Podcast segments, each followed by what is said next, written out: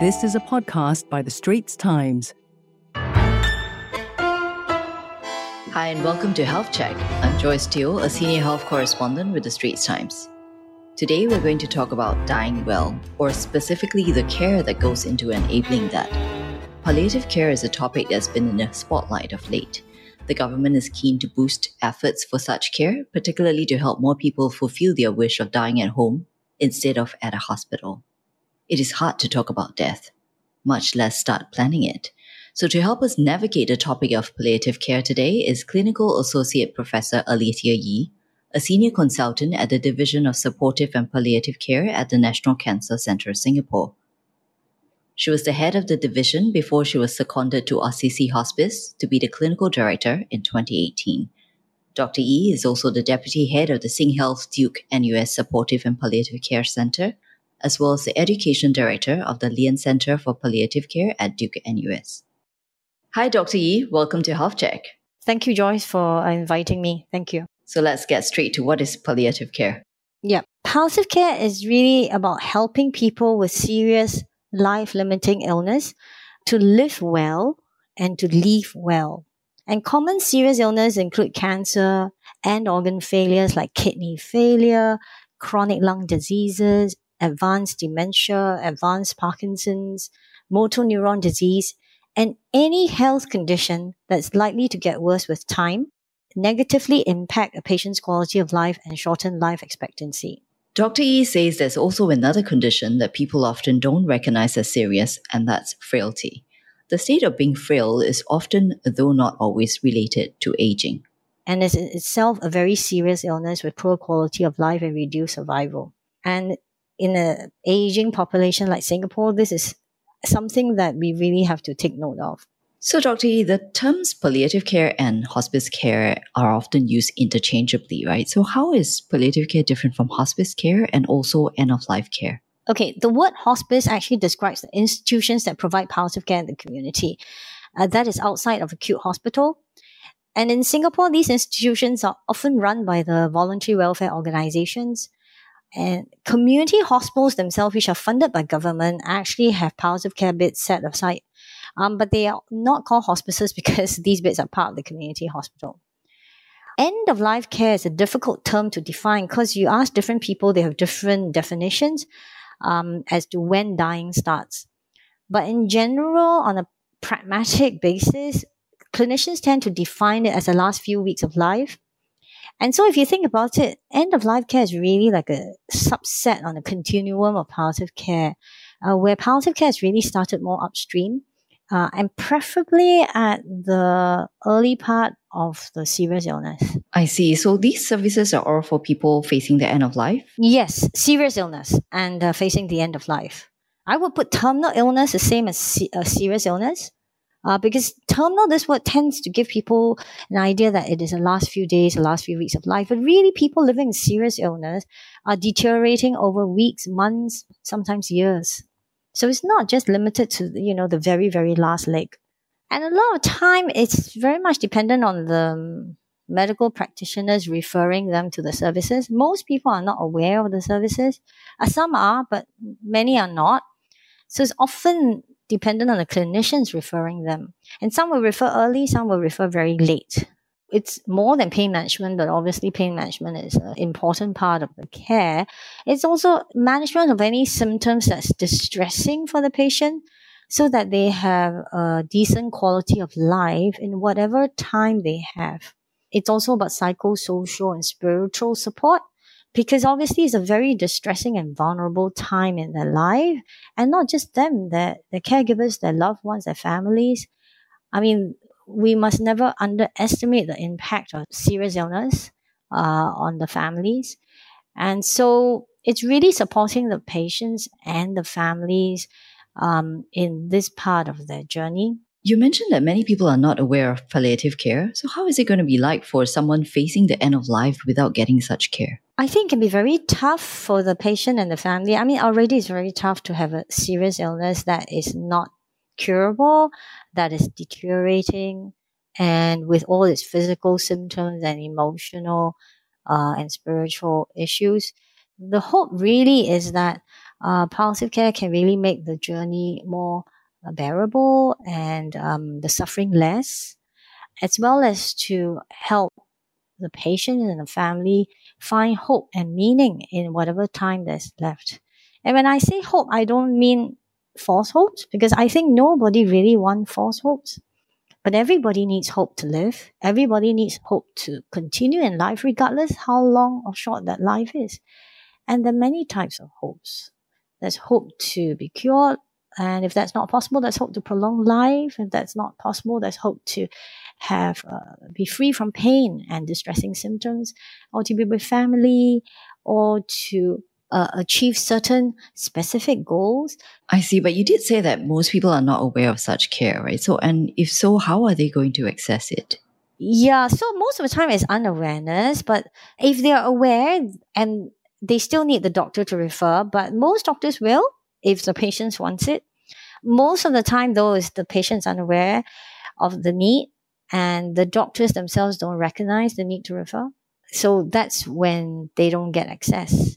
I mean, to also be fair, we have a aging population and the need for palliative care services, uh, the demand will outstrip the supply. And so definitely we need to ramp up the manpower capacity and capability across all settings to meet the demands of an aging population. So at what stage do people usually move to palliative care?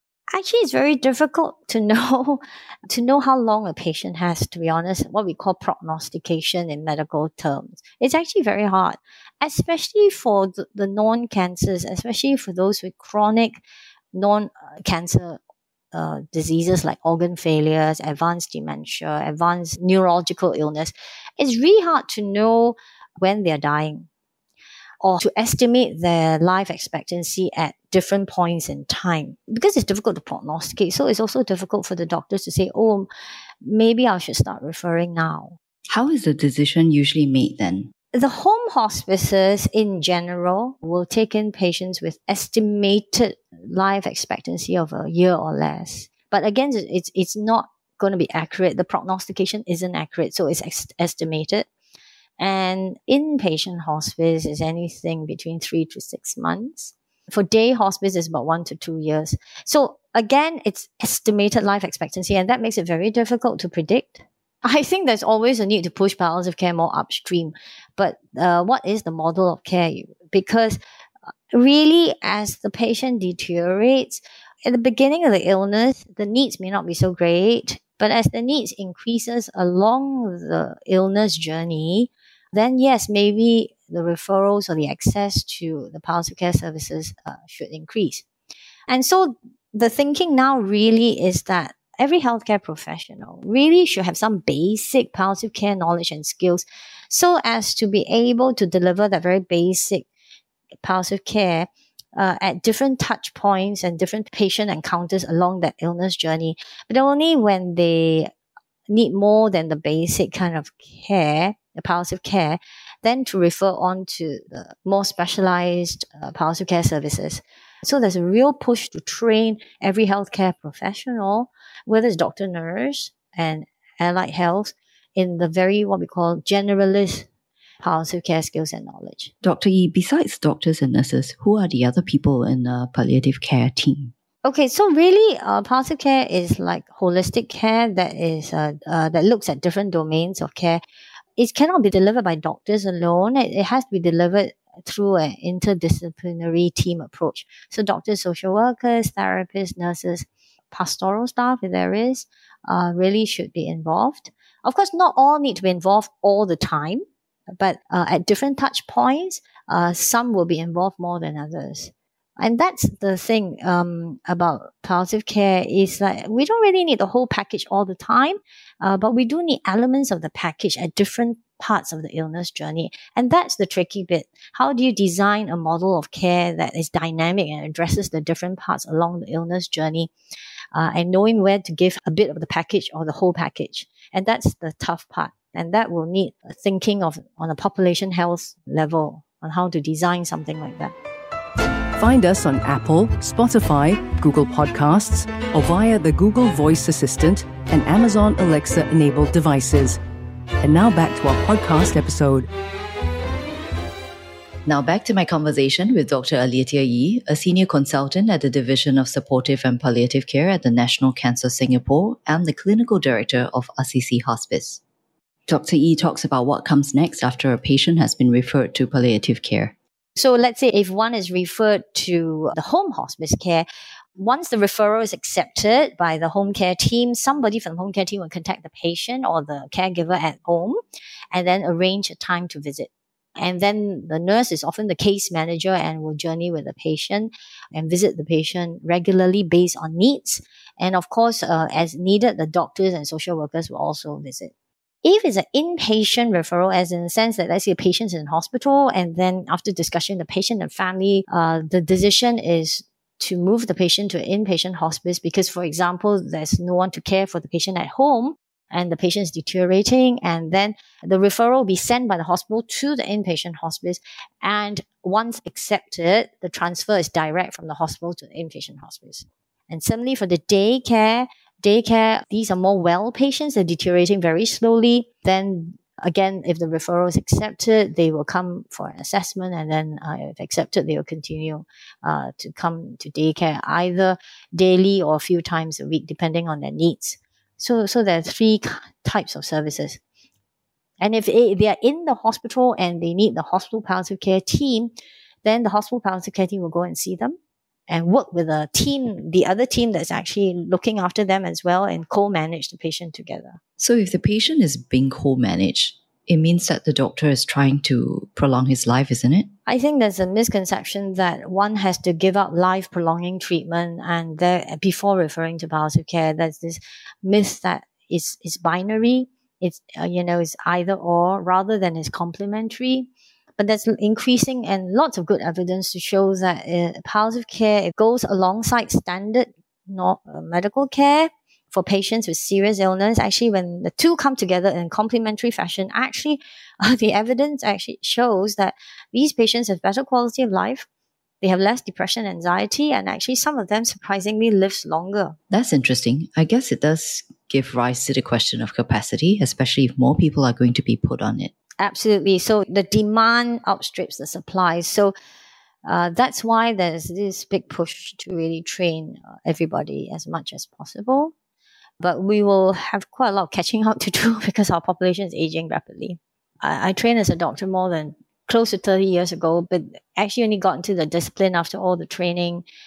Um, maybe more about 15 years ago. And, and I must say, when I first started, there was only a handful of us that were interested leapfrog to now, lots of young doctors are actually very interested. Not only that, the nurses are coming forward and very, very interested. And, and so many people, at allied health, they all want to, you know, all coming forward to say, I want to be trained. So I must say, the movement has really caught on. So, Dr. E, can you share with us an unforgettable story that you have experienced in the course of your work? I can share a story. Um, there are many, many stories, and and they're all unforgettable. Um, but I can share a story of a very brave lady who was suffering from advanced chronic disease, lung disease, that made her increasingly breathless and debilitated over time, over years really. So by the time she was referred to our home care team here at Assisi, she was already on home ventilation and uh, she was cared for very lovingly by this helper who's actually more like a friend than an employee in the way that they care for each other. And this lady was an ex teacher, and her wish is to complete writing a book about her illness journey before she dies. She's often breathless if she takes out the mask, and she gets tired very easily. So, what the home care team did was home care team and the home ventilation team they worked very closely together uh, to actually help her fulfill her wish. So we had to like give her medications to control her breathlessness. The home vent team has to adjust the ventilator settings. Uh, we also had to provide her and her carer emotional support, uh, and kind of like cheer her on to really complete this task. It took a long time, but she eventually did. She published a book, and then and then towards the end, she decided to come into the inpatient hospice at Assisi uh, for her last few days, and she passed away here very peacefully.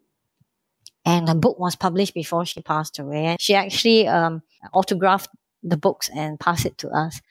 And so I, I suppose she showed us that one can still find hope and meaning in the midst of darkness and suffering. And, and also how it takes a village to care for a dying patient.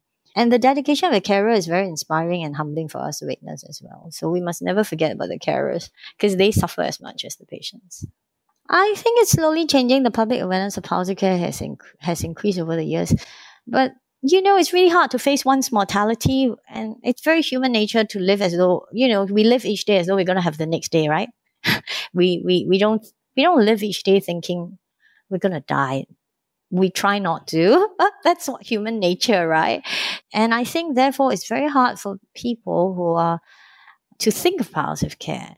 Certainly not when you're healthy, but when you're even when you're sick, your first thought is, can I get better? Right? And the next thought is, if I can't get better, can something be done to prolong my life? So I I think it's hard for them to think of palliative care as something on top of their list. But but but that's also because they're not aware that it can be complementary to whatever kind of treatment they're having. And it's supposed to help them live well through the treatment, live well through whatever time they have. Because ultimately, ultimately, mortality is the one certainty that we all face. How do you handle patients who cannot accept that they are facing the end of life? I think we, we are here to be at where the patient is in their journey. So if the aspects of the illness patients cannot accept, we accept they cannot accept. But from what I can see is that actually most patients deep down know the reality. Deep down, they understand things are not going well. They may not be able to articulate it, but deep down they do know. And for those who actually choose to come to inpatient hospice, I think it becomes a bit easier because most people, by the time they come into the inpatient hospice, they have more or less accepted that their illness is not curable. At the home care setting, we see a range of patients, patients who are fairly well to patients who are very ill. And so sometimes it takes time for them to kind of uh, come to terms with how things are going. And we just journey with them, we pace with them. We don't force people to accept, you know, faster than they can. So, how is palliative care given at, a, say, a GP or a polyclinic compared to a specialist center like the National Cancer Center? What does a polyclinic doctor needs to know? Uh, well, at least very basic pain control management and basic symptom control management, ability to identify uh, distress, ability to respond in an appropriate way and able to know when to refer for help, so to speak, and able to communicate with patients with serious illness in a way they can receive it. And that's a skill as well. All my patients have serious illness, right? All my patients have serious illness that's life limiting, and, and most of them are expected to pass away from these illnesses. Most of them pass away uh, within a year or maybe by two years' time. And that's my world right? And and out of those who pass away within a year, a lot of them pass away within six months. So that's my kind of world. Yeah. So I mean, all doctors are healthcare practitioners, and understandably, first and foremost, must know how to save lives. That's what we're trained for, right? The truth is, the many lives we cannot save, but we can prolong, and uh, and then out of that, the many lives that we can't prolong either. There will be many people out there that we hope we can make the quality of life better, but we can't make the disease go away completely. That's why, you know, the palliative care bit is really about saying for those patients who can't be cured of their condition, but still living, um, and perhaps deteriorating, you know, what can we do to help them uh, live well during this time? I think that's the concept.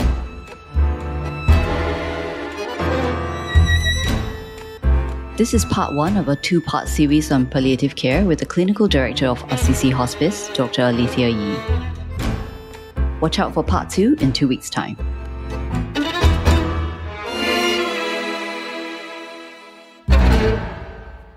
That was a podcast by The Straits Times. Send your feedback to podcast at sph.com.sg. Find us on Apple, Spotify, Google Podcasts, or via the Google Voice Assistant and Amazon Alexa enabled devices. For more podcasts by The Straits Times, The Business Times, and Money FM 89.3, you can also download the Awedio by SPH app. That's A W E D I O.